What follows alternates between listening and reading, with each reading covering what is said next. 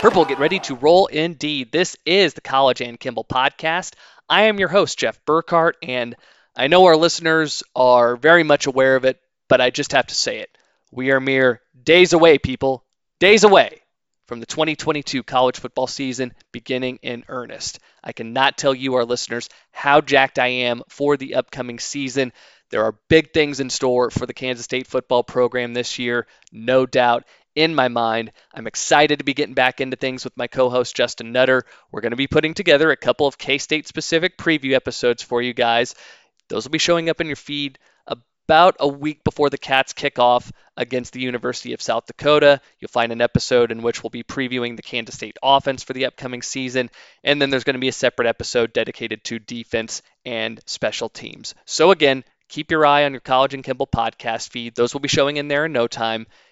This episode is going to be yet another installment of the Know Your Enemy Big 12 preview series, and I'm going to be taking a look at the preeminent program in the conference, the University of Oklahoma.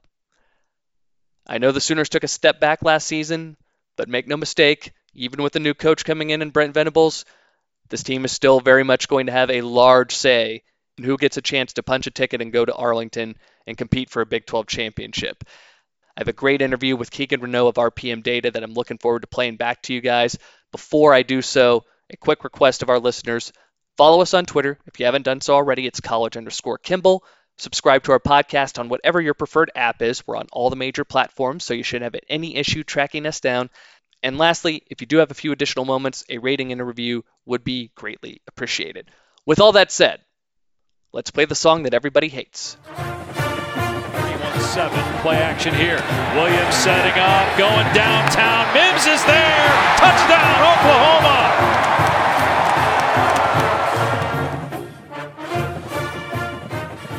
Keegan Renault is my guest. He is the president of RPM Data. That's a football data analytics company.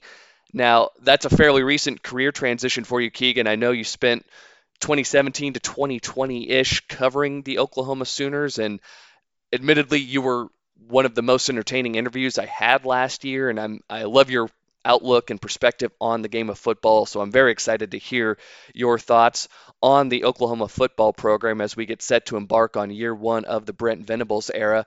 And as you might assume, that's where I wanted to start the conversation. There was a noticeable amount of animosity within the Oklahoma fan base after Lincoln Riley departed and took the USC job admittedly, I do understand the Oklahoma frustration as far as the fans are concerned, just with the way that whole saga played out at the conclusion of the 2021 regular season. But at the end of the day, this is still Oklahoma. That's what's so surprising to me in all this. This is a program that's run every iteration of the Big 12, the Big 8. You can go back decades and decades, and Oklahoma has been the preeminent program in this conference. And it was just so surprising for me to see those sour grapes continue to persist long after Lincoln Riley had left for Los Angeles. And especially knowing also that you bring in Brent Venables, who spent over a decade under Bob Stoops, who helped coordinate a national championship defense for Bob Stoops in 2000, who obviously picked up a couple titles as DC at Clemson. It's not like Oklahoma brought in some scrub to to fill the void. They got a very reputable coach and arguably the best defensive coordinator that was on the market. Have fans finally turned the page and are excited for the start of the Brent Venables era, or are there still some of those lingering feelings about Lincoln Riley and why he up and left this program in the position that it was? It's it's a balancing conversation because I, I do think that there was a silent majority of Oklahoma fans that saw the program plateauing and that you know the things that they needed to continue to improve upon specifically in the trenches very clearly those things weren't progressing at the level that I think even an outsider would say if Oklahoma was wanting to compete for national championships. And so I think you have that group that was frustrated at that and was like, oh, well, now he's gone. Our problem that we thought we had is now gone. And, you know, you get Venables and the hire that with him, it's you couldn't have made a hire that was going to rally the troops or fan base more than Venables. And again, it's what's so funny because you, have been around, you you followed you followed the Big 12 your whole life. It was OU fans that were basically okay, Brent, go to Clemson. Um, and so you know, it's a it's funny how everything kind of comes back, but I, it comes back to square one with with Brent, and you know, he was here when the football was you know revived, and that they truly were you know, a handful of plays here and there, one in 03 and an injury in 08 from winning multiple national championships. And so I think a lot of people have, you know, at this point, they were welcoming to change. That's the best way to put it. And, you know, it came in a very insane, crazy, wild situation, right? That I think, you know, I think nationally people are kind of still processing the fact that Lincoln Riley really just left Oklahoma. Like that that happened. And I I don't know if that'll settle in until the ball's kicked off for the season. And it's just not something that happens to Oklahoma, right? So I think like an outside view of the fan base right now, specifically if you're on social media, would say that they are very fractured still, that they are still having, you know, they're in the uh, they're past the acceptance phase, but they're in like the angry phase still, right? Like they haven't hit that, oh, like it happened, uh, it's over with. Um, you know, that girlfriend I had that was great. Yeah, she cheated on me. She went to USC. Um, so I think that you're kind of there. So uh, in terms of like, guess what you're asking, the temperature of this fan base, right? I mean, it's like hard for me to comment anything regarding Oklahoma football because like I don't know how it's going to be taken because if it gets taken as a slight, you know, I th- I truly think that you know, when I think of my aunt, my uncle who are big OU fans and my dad and everybody I grew up around right now, right? Like it's kind of that Oklahoma versus the world mentality like it was whenever I was younger and it's just it's just funny, you know, you sit in my seat now, Jeff, and it's just like, you know, like Oklahoma's a 10 and 2, 9 and 3 team. I know we're about to get into it. And, you know, I think what's so funny is that it's become such a toxic conversation that, you know, Oklahoma may only win 10 games this year. Um, like, and, you know, for me taking a step back from that ledge of, you know, multiple years ago being an OU fan, it's just, you know, it's funny because that's not the expectations, right? The expectations are to win a national championship, and anything less than that is, you know, not good enough. And so, um, yeah, it's just it's it, it just cracks me up that you know we're about to talk about it, but you know you can't have a conversation with an OU fan right now if you think you know they're going to lose three games this year. Like if that if you even think that's a potential outcome. Um, so for vast majority of them, but don't want to speak for everybody. Uh, but that's kind of where the fan base is at right now. Now, to piggyback off of that, just knowing how college football is currently played, offenses the currency in the game right now. Were you surprised to see them go with a defensive guy in Venables? No, not at all. Uh, I mean, I, I, think I had tweeted this soon, like after the hire was made. I mean, Joe Castiglione stuck to his promise. He now Lincoln ended up being the guy, but uh, if Bob Stoops was ever going to retire, it was Brent was always going to be the first call, and you know pardon my French, shit hits the fan, and who does Joe call first? He calls Brent, right? And so, um, no, it doesn't surprise me at all. I, I mean, Brent's Brent's basically an Oklahoman. He spent majority of his life here, um, here in the state, or it's more with Bob Stoops, right? So I think like by default, we we go ahead and take him as an Oklahoman. Um, a Kansas guy. I mean, he's from here. He knows this area you know, he he like Brent is the epitome of what I think of someone from the Midwest, right? And I'm not including Oklahoma in the Midwest before people get crazy. It's a Southwest state. Uh, that's another argument we can get into. But um, no, I mean he reminds me of someone that I would, you know, small town Oklahoma or small town Kansas or small town, you know, Missouri or Iowa. Like he he is like Brent is this place, right? And so it makes a lot of sense. It made all the sense in the world to me, and yeah, I think the the biggest thing is, you know, I don't know if like switch necessarily to like a defensive minded guy, but I mean, Brent's a drill sergeant. Like, let's you can't beat around that bush, right? Like he coaches in a style of way that Lincoln Riley did not. And I think that for Oklahoma, maybe a much needed change, you know, a, a, room of accountability instead of a room of stars, right? Uh, a room of chemistry and instead of having two quarterbacks that don't like each other, right? Like there's like there there were obvious things, you know, funny enough, this is the Kansas State pod. That's the best game they had played all of 2021 last year um, in Manhattan. They looked like a, a team that may go on a run, right? Um, they just couldn't maintain that for whatever reason, right? I, I can't, I don't know, you know, truthfully what was going on, but um, the switch over to not necessarily defensive minded, but a a coach that is going to demand discipline and self accountability for on a Kansas State pod here. I think for everybody listening, uh, both schools would take that. No, I think the side of the ball that's going to have the attention of both fans and media alike is going to be the offense. And I know dumb fan and me, obviously, you're always going to be more focused on the offensive side of the ball, but obviously you have to consider the guy that you're losing in Lincoln Riley and, and how unbelievably precise and efficient those units were under his command. And looking back at the advanced numbers from last year, 13th nationally in offensive efficiency. They were fifth nationally in explosiveness, averaging seven yards per play.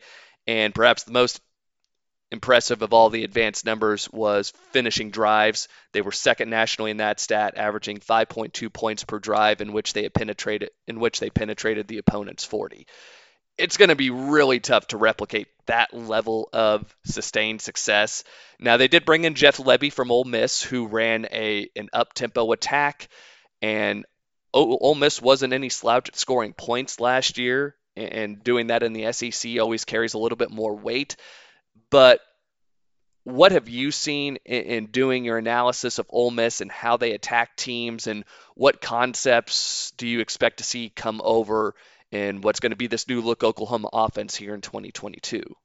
The bear raid's back. Like I think that's the best way to put it, right? Like I think a lot of people are, you know, do their best and rightfully so to kind of ignore. And I obviously calling it the bear raid instead of coming from the Briles tree.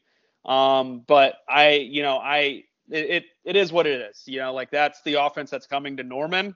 Um, you know, I think it was very apparent a year ago that, you know, if was at Ole Miss specifically. Like it was very apparent that clearly they had a passing system that wasn't efficient, but in terms of production, because they ran so many plays, it kind of balanced itself out. So obviously with Lincoln, you had your high efficient offenses that were super explosive. You're going to have a super explosive offense that's very productive. Now, there's just two ways to where both coaches get that job done. Where I'm excited about going back and watching, I've broken down every Ole Miss game from last year. I do think the running game, and when you say that, right, from a efficiency, offensive efficiency perspective, like that's not the best thing to hear. Oh, the passing game is not going to be super efficient, but the running game is like it's supposed to be vice versa. But he had answers. So you go look at the Big 12 and the landscape defensively in the Big 12. You have Kansas State, Iowa State, West Virginia, Oklahoma State, TCU, um, Baylor, and then Texas and Texas Tech run a variations of it. But everybody's running that three-three-five flyover defense with three high safeties. And when Ole Miss faced Arkansas and Ole Miss faced Mississippi State, both coordinate defensive coordinators, Odom at Arkansas.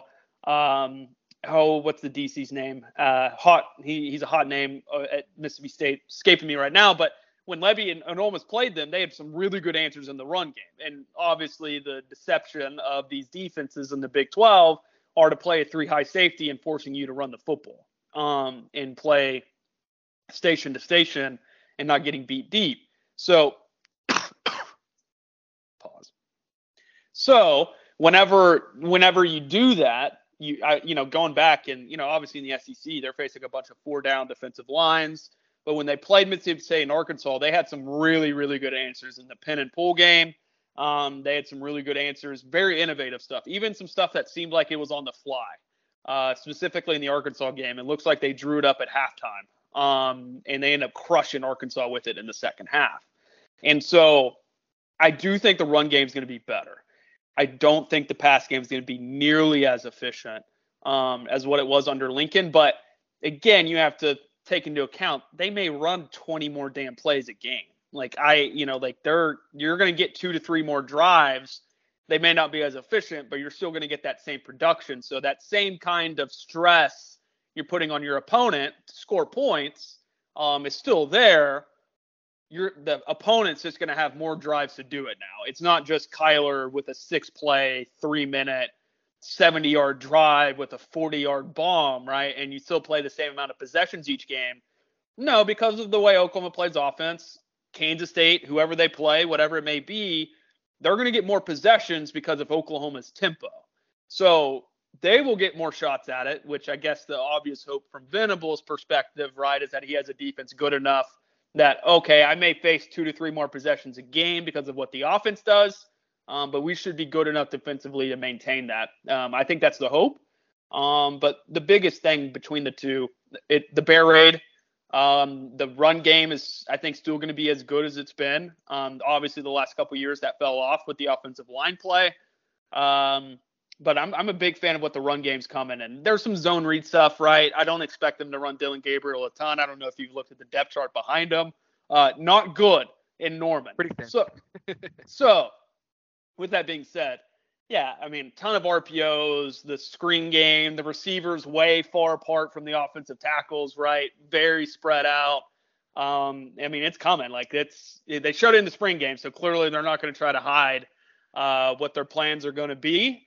And so, yeah, it's going to be different. You're not going to have that beautiful window dressing, deep play action shot from Lincoln Riley that seems like it set up the entire game, right? No, you're going to have Jeff Lebby who's going to run the same play 20 times in a game because you can't stop it. Like that's the biggest difference between the two. You touched on Dillon Gabriel, and I did want to circle back to him here for just a moment. Obviously, he put up massive numbers at UCF, throwing for over 8,000 yards in a little bit more than two seasons as their quarterback. But at a macro level, were you surprised to see Oklahoma have to go down to the G5 to get who is going to be presumed their starting quarterback here? No, I mean it was very once they hired Jeff Lebby, it was very obvious. If Caleb wasn't going to stay, uh, it was they were going to going to go to Dillon Gabriel. So um, no, I and I think I think that in terms of like what was available on the market for quarterbacks this last year, they probably got their hands on the guy that fits this system the best. And oh, by the way, he played with Jeff Lebby in 2019. So I think I think you just add in like I just didn't realize how good of a dude Dillon Gabriel is, right? Like I and I was talking with last night on Spaces with Eddie Radosevich, who covers the team, and it's just Dillon has that aura about him that people believe in him, and it seems like Oklahoma the last two years in that locker room, Jeff, they just they didn't have even Jalen Hurts probably wasn't received as well as he should have in Norman, right? Um, but even then, like Spencer and Caleb you didn't the guy in the locker room that everybody needed to look at whenever shit hit the fan, crap hit the fan. Um, whenever that happened, they, their quarterback wasn't there, right? And I think that's the biggest difference. And I would say Oklahoma fans, in terms of being able to buy around uh, Dillon Gabriel, they're even I think they've bought more into him than they even did Caleb Williams, who did nothing but try to sell himself to the fan base. So it's uh Dillon is again, uh, I think um, in terms of relating to his teammates and like all the things not accounting for his football play, what he brings to the table, uh, Oklahoma fans love. And I think he was very, very well received. And like, there's even part of this too, where like, you know, because of the numbers and production, right? Like a lot of Oklahoma fans look at it, it's like, oh, he's out for like he's put up better numbers than Caleb Williams did, and he put up better numbers than Spencer Rattler did, right? Um, you know, of course, me over here on the edge, on the other side of it, I'm just like, guys, guys, guys, guys, guys, guys. Uh, so it's, uh, I think he's been pretty well received. Yeah, certainly didn't mean to condemn him as somebody coming from the G5. Obviously, UCF is getting ready to level up and join the Big 12 here not before too long. And frankly, they recruited a level that's comparable, if not better, than what will be most of their Big 12 counterparts. So I don't think there's going to be any of that TV announcer talking point of adjusting to the speed of the game or anything like that. I think he's going to be able to hit the ground running. My main concerns, though, would be replacing Kennedy Brooks and identifying some other weapons outside of Marvin Mims. So, in my mind, I think this Oklahoma offense does take a slight step back, but I don't really foresee that to be a major problem just given the overall talent that they've accrued on that roster over the last several recruiting cycles. Listen, that's a first world problem for Oklahoma. We're talking about a top five offense to a top 10 offense, right? Exactly. Like, there's an obvious difference, trust me, and as Big 12 people know, between the 2017 and 18 OU offenses and what there's been the last three years. Yeah, I mean, just a little bit dip down from that, right? And, you know, you're still having a very, very good offense. And I think Oklahoma fans kind of like when you say, yeah, Oklahoma may regress a little bit offensively, they're like, oh no, no, Lincoln was out the door, you know, offensive line sucked. Oh, well, I'm like, like they still put up a, they still had a top ten offense last year, guys. Like, it's crazy, it's crazy stuff. So a little, little regression from there gets them in the top 15, top 10 offenses in the country, and that'll put them in a good position, I think, this season. Now, I wanted to bring it over to the defensive side of the ball, and you touched on it a little bit earlier in that fans were feeling that the program was plateauing, and I think a lot of that sentiment can be traced back to some of those perceived deficiencies on the defensive side of the ball. So, to that point, what is Brent Venables going to be tasked with doing here, and maybe where has Oklahoma been lacking most over the last couple of seasons on that side of the ball? I think the biggest thing they were lacking was just they they had cracks in their foundation that they refused to fix. And any good homeowner knows that you've got to get that fixed as soon as possible. Uh, and they didn't, right? And you know they got beat. The stuff that they got beat in, like you go to the West Virginia game. I mean, just very simple like air raid stuff. And I think sound structure, discipline, the things that Venables truly brings to a defense, um, you know, play comes after that. I think by default, yeah, they're going to get better. I mean, this is a defense that I believe finished in the it was like a top 70 defense last year. I mean, they were fell from a top 15 off defense in 2020 to a I mean, as bad of an defense as they had in 2018, Jeff. I mean, people don't talk about how bad they were defensively. Like they were very, very, very average. And so, you know, I think that they will get better in terms of kind of what you see. For one, I have to mention Clemson's defense is freaking loaded.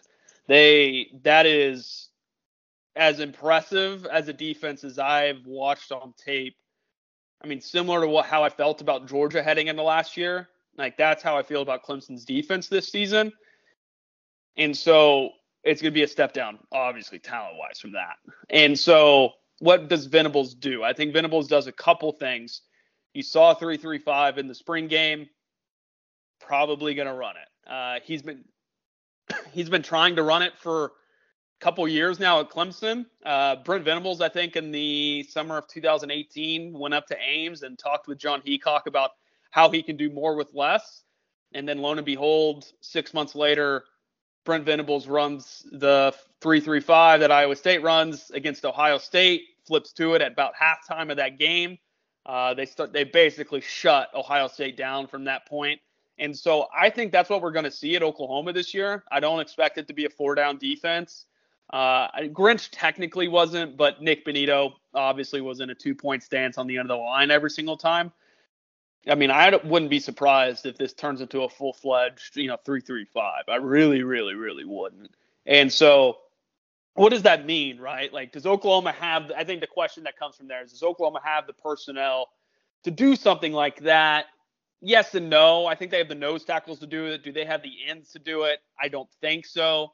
Uh, do they have the depth in the secondary to do it? I do. Do they have the depth at linebacker to do it? I do but obviously edge rushing, um, as you know, watching Felix and Khalid Duke the last two years, um, you know, there's a certain body type that either you got to be an outside linebacker edge like Duke or be a monster like Felix, uh, and you can get away with that even if you don't have the personnel to do it. I don't know if Oklahoma has that, but where they're going to make up for that, Jeff, they are going to blitz so much I can't I can't begin there. The the the pass rush that they're losing and the defensive line from last year, all Venables is going to do is replace that in the aggregate with blitzing. This guy is going to blitz every chance he gets. It's the most uh, I mean as a fan of football, like it's so fun to watch. I mean, they'll get three guys on the defensive line, they'll blitz six, they'll get seven on the defensive line, only bring three. I mean, they're very multiple. I mean, as you guys and listeners would remember of the Venables defenses before he went to Clemson, not much has changed philosophically. He wants to get after the quarterback, and if he doesn't have the defensive line to do it, he's going to bring a ton of pressure and then go one of two ways, right? Like if you're a good offense with a good offensive line, um, you know, you can catch him in those situations and potentially get some big, big gains out of it. And I think early on, that's what you will see. But in the you know short term, what it can do is you look at the landscape of the Big 12 and you say, okay, what offensive line do you trust right now that could potentially deal um, with that kind of chaos? Maybe two, maybe only one in Baylor, right? And so, yeah, I think it could benefit them greatly. But then you play a team. Oh, let's randomly say this: they go on the road to TCU Week Five after they play Kansas State and Sonny Dykes is going to throw it all over the yard, right? Well, if you bring a ton of pressure and you're not getting home because the ball's getting out quick, kind of kind of in a tough spot. So it's a it's a catch 22. I mean, if you want to be that aggressive, you're going to give up some big gains sometimes. But I do think in terms of like how that impacts where they're going to be at, like in advanced metrics and everything, that at the end of the year, it should get better by four, three or four points. Um, I think when Venables took over in 2012, the Clemson defense improved by like 5.2. I think SP Plus has Oklahoma's defense improving by six points this year. Um, I think that's probably a little hot on both of those. Top 45 defense, top 40 defense, top 15 offense. That's probably the profile you're looking at for Oklahoma, which in turn should get them in a Big 12 title game. You talked about opposing offensive lines being able to hold up against the type of pressure OU expects to bring this season. I think in the same breath, you have to ask the question if the offensive line does provide a clean pocket, what quarterbacks are you really worried about picking you apart on a week in and week out basis? The elder statesman in the Big 12 is Spencer Sanders, and frankly, nobody really thinks highly of him as far as his passing acumen goes. You have Adrian Martinez coming in at Kansas State, but he's never played a game in the Big 12. Granted, he does have 38 starts in the Big 10, but those are your two most tenured quarterbacks, and they both have some pretty noticeable question marks surrounding their their history. And you look on down the list, though, Quinn Ewers hasn't thrown a pass at Texas yet. You've got new staffs in place at Texas Tech and TCU, and you've got quarterback battles going on there. Hunter Dekkers is coming in to replace Iowa State's all-time leading passer in Brock Purdy there's a lot of unknown as it relates to the quarterback position in the Big 12. And if Oklahoma's defense does wreak the type of havoc you talked about, it's easily going to be good enough to get it to 10 and 2 or 11 and 1 and, and punch a ticket to Arlington in the Big 12 championship game. And that's where I wanted to go to close things out here. Looking at the schedule for Oklahoma, I don't really foresee them breaking much of a sweat in those games against UTEP and Kent State in weeks 1 and 2. And then we've got the return game against Nebraska going to Lincoln. I have to imagine that's going to be tricky ish. I don't know. Seems, is it? it, it is it? are we doing it? I mean, what are we doing? Like, like what about Nebraska? They had the worst offensive line in college football last year. They lose all. Yeah, it's just kind of the same conversation with Oklahoma, but you have I think with Venables, you kind of be like, ah, well, now they have Venables as DC. They could change, you know, be alleviate some things. They lose all their best players on defense. They lose Cam Taylor Britt, who was one of the best corners in the country a year ago. They lost uh, Domann at linebacker, who's a freak show. Both Ben Stille's gone. Damion Daniels gone. They they lose. They they get they have Ochaun Mathis. I get it. Trust me. Big name, big transfer man, all these people are picking the Nebraska game for Oklahoma to lose. I think are looking a week early, which I'm sure we're about to get into. Man, I said tricky. And my hope as a Kansas State fan is that Oklahoma does take care of business in Lincoln because I would much rather have to deal with 3 and 0 Oklahoma in the Big 12 opener rather than facing a 2 and 1 Oklahoma that is likely going to be extremely pissed off and hyper focused after dropping a game to an inferior team. The Nebraska non conference matchup just screams media narrative to me and nothing more. I think you can just hear the media storylines being built up throughout the course of the week of oh, Oklahoma haven't really been tested in the first couple weeks of the non-con, new coaching staff, first true road game, and then midway through the third quarter, the Sooners are up by two scores, and they end up winning the game 31 to 13, and no one really bats an eye. That's how I see that one playing out, and I, I firmly do expect Oklahoma to go 3 0 in the non-con. But looking at the rest of the conference slate, I don't think you could have asked for a more favorable home road split. This year, Oklahoma's home games include K State, Kansas, Baylor, Oklahoma State. Obviously, the KU game, eh, whatever. But you do get three of the main conference title contenders coming to Norman. You've got the neutral against Texas. Maybe on the flip side for the road games, you're a little bit concerned about going to TCU after the K State game. Maybe you're a little worried about facing West Virginia in, in, Morgantown late in the year, but by that point in time, Neal Brown might have already been given the pink slip. I think Oklahoma has as good a draw as you could have possibly asked for. And looking at the win total that I've been seeing, nine and a half, nine, I, I think 10 is pretty well on the table. And frankly, I think that's more than doable for Oklahoma this year. What say you? Yeah, I'm with you there. I and I but I don't know how they're going to get there right? Like I the two toughest games on the schedule are Kansas State at home and Baylor, like bar none. Um, those are those in terms of matchups. When you look at you know Oklahoma and the way that they're built this year, right? I think a lot of people are projecting that the offensive line is going to improve, and if the offensive line doesn't improve, specifically the tackle positions with Anton Harrison and Wanya Morris, if, if that does, they probably have the best offensive line in the Big 12, and I think that's the ace in the hole in the conference this year. If Oklahoma has the best offensive line in the Big 12, it's going to be very, very hard to beat them. Um, and so you get Kansas State Baylor at home. I did do some research before I did this. I did not realize how good Oklahoma was at home under Lincoln Riley. They were like 18 and 12 against the spread. Uh, only Saban at Alabama amongst the Blue Bloods was better during that time frame, and he was 19 and 11. I think they were like 28 and two. Oh, by the way, what two uh, what two games what what two teams beat them at home?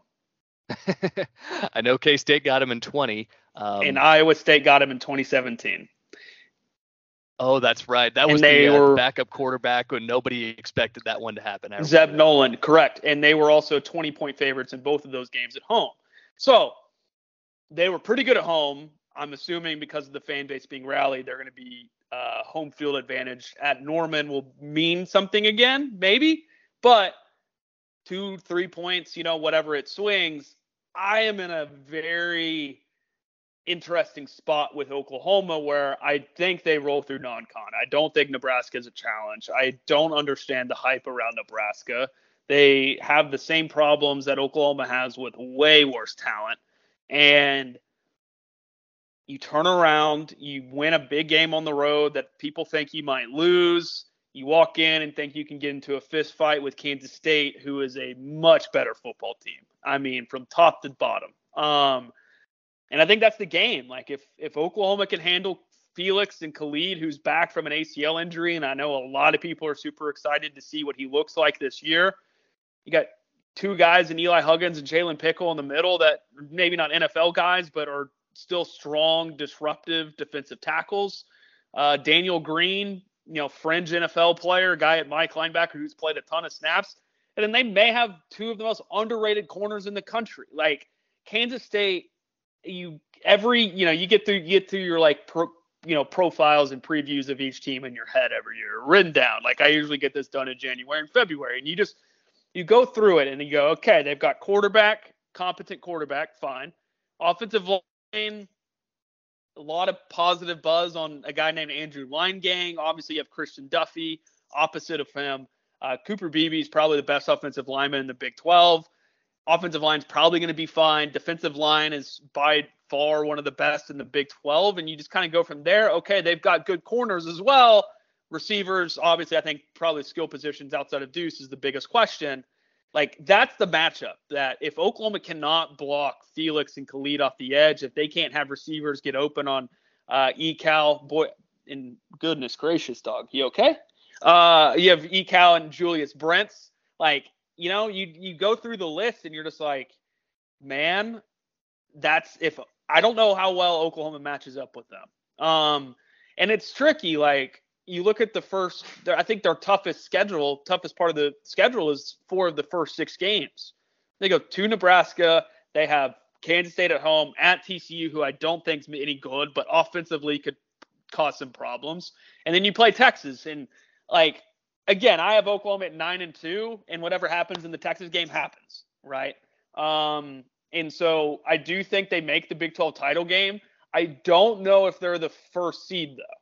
That would be my projection on Oklahoma this year. I have Kansas State, Oklahoma playing twice. Um, but I again, I don't know how it gets there. I, I think they're nine and two. I feel pretty good that Kansas State, Baylor, and Oklahoma State are their hardest games. So does that open up the door up for a loss at TCU before Texas? Uh, does that open up a loss on the road at uh, Texas Tech at the end of the year? Right, like, uh, or at TCU? Like those are, I think those are Iowa State from a like stylistically is always going to be a problem, right? Um, but Texas Tech and TCU are going to throw it all over the yard, and obviously Oklahoma should be able to match with that, but who knows at this point, right? So Oklahoma's an interesting team. I I've said this this year shouldn't matter. Just who cares? They've got a top 10 recruiting class, including some elite defensive players, as as you know, some guys from Kansas City that can play football a little bit. Um, their future's fine. Like two years from now, people are worried about Oklahoma and the SEC. Like they're going to be fine. Um, do they go win the Big 12 this year? I don't know. Do they make the Big 12 Big 12 title game? I think they do. And again, I think it could be a like nine and three and ten and two Kansas State playing in the Big 12 title game again, and nobody wants to watch it um, because we all think it's going to be gross and disgusting. But someone's got to win it, and someone's got to go to the Sugar Bowl. So that's kind of where I'm at. Beat Texas, you go 10 and 2. You don't, you go 9 and 3. I think they probably lose to Kansas State and Baylor at home. Outside of that, I don't really have a good feel for for anything else. But I guess the last thing I would say, I, I wish I had point spreads on the 99 season. So when you go look at Oklahoma's schedule in 1999, so I'm mentioning this just because, like, obviously that's when Bob Stoops took over. Brent Venables was a part of that. In 99, Oklahoma, from what it appears, had a much tougher home schedule than road schedule. Oklahoma goes seven and five. They didn't lose a single home game, and they lost all their all their games on the road. right? And so I don't think Oklahoma's going seven and five by any means. They're way past where they were obviously at in 1999. But do they beat Kansas State and Baylor at home, but have hiccups to TCU and and you know a, a, a you know an Iowa State, right? Like or a Nebraska even, right? Am I is it the road games that comes and gets them this year with how tough the home home slate is? Like I I'm trying to think of like all the outcomes possible. Obviously, Dillon Gabriel's health is going to be the biggest paramount to Oklahoma's success this year. If he gets hurt, they've got they got no one behind him. Um, Davis Beville was a third string last year at Pittsburgh. General Booty was in junior college a year ago. So um, nine nine and two, ten and nine and two, ten and one. Whatever happens in the Texas game happens. Texas is due to win, obviously. uh, it's been a minute.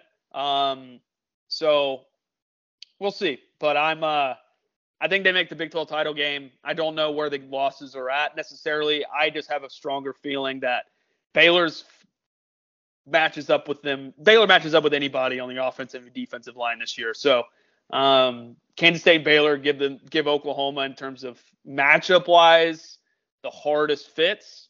They've got good defensive line that can cause pass rush, dictate the point of attack in the run game, uh, and and you know be problematic for an offense that shouldn't have too many problems this year.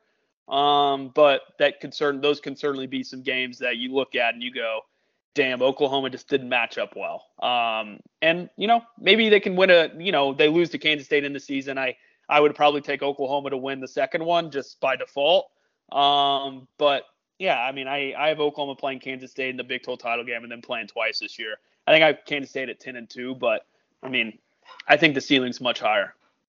Man, I love that you are so high on my cats and frankly, if you were to give me 10 and 2, I would take it and not even think twice about it. I think this is going to be one of the most compelling conference races this iteration of the Big 12 has ever seen. I know a lot of fans are probably going to be frustrated by the fact that the conference is likely not going to put a team in the playoff this year and that the top of the standings is just going to be a jumbled mess of 7 and 2 or 6 and 3 teams, but I don't really think that's going to diminish the quality of football that you're going to see on a week in and week out basis.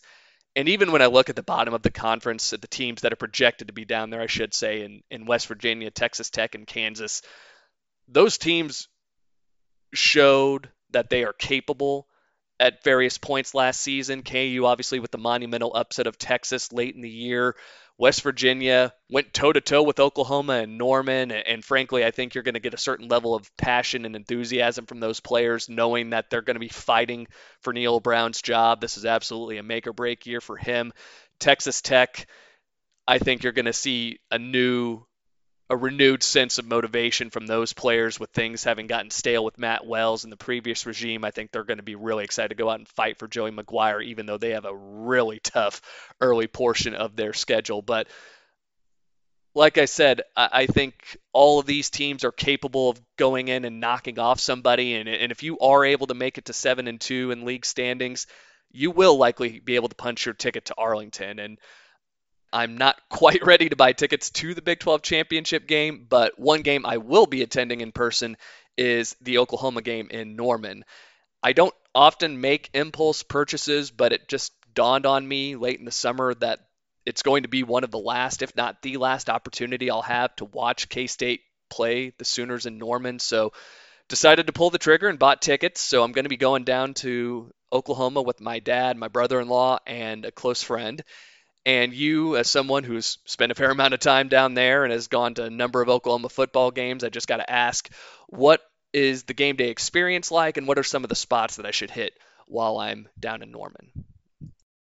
Well, one, you got to go, you got to do the campus corner experience once, at least once. Uh, it's basically a block north of the stadium.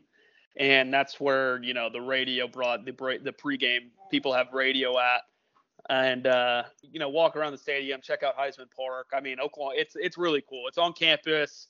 It really feels like a an NFL team in a small town. Um, it's it's awesome. I mean, there's uh there's something it's it's different, uh, and everybody knows that. I mean, I think I feel the same way about games in Manhattan at this point. Like Bill Snyder Stadium's just it's different. Like Ames, I didn't get that. Like I got to come back here. Um, you know, I don't get that feeling in Fort Worth, like I have to come back to this place. Oklahoma, you'll get that feeling of like, I'm going to have to watch another football game here. Thanks again for the recommendations, Keegan. I really do appreciate it. Very much looking forward to making the trek down to Norman. Now, before I do let you go, I'll go ahead and let you sound off. Tell our listeners about RPM data and what it is now that you're doing. You know, own operate a football analytics company. Uh, I do we do scouting, you know, prospect consulting for the NFL draft, um, and a bunch of other things. But obviously, as it pertains to this conversation, that's kind of where this comes from. I covered OU football from 2017 to 2020. Uh, hate, I got so tired of recruiting, I uh, I backed out of the industry, at least in the reporting sense. Uh, and so uh, this is what I do now, and um, yeah, it's called RPM Data, and uh, we're based out of Oklahoma City. Always an entertaining time talking to my man Keegan Reneau. He's a great follow on Twitter, by the way, at Keegan Reneau, K E G A N R E N E A U. If you're just wading into the world of advanced statistics in college football, I think you'll find his content to be quite enlightening and stimulating.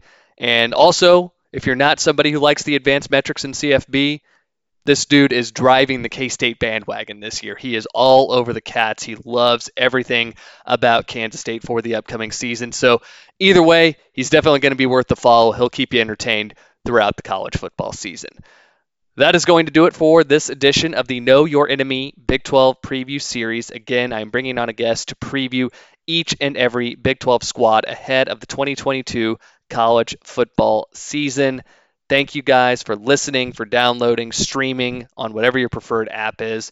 A quick request again before I close things out to follow us on Twitter at college underscore Kimball and subscribe to our podcast on whatever your preferred app is. With all that being said, I'll wrap it up the way I always do. Cats, man. If you know, you know.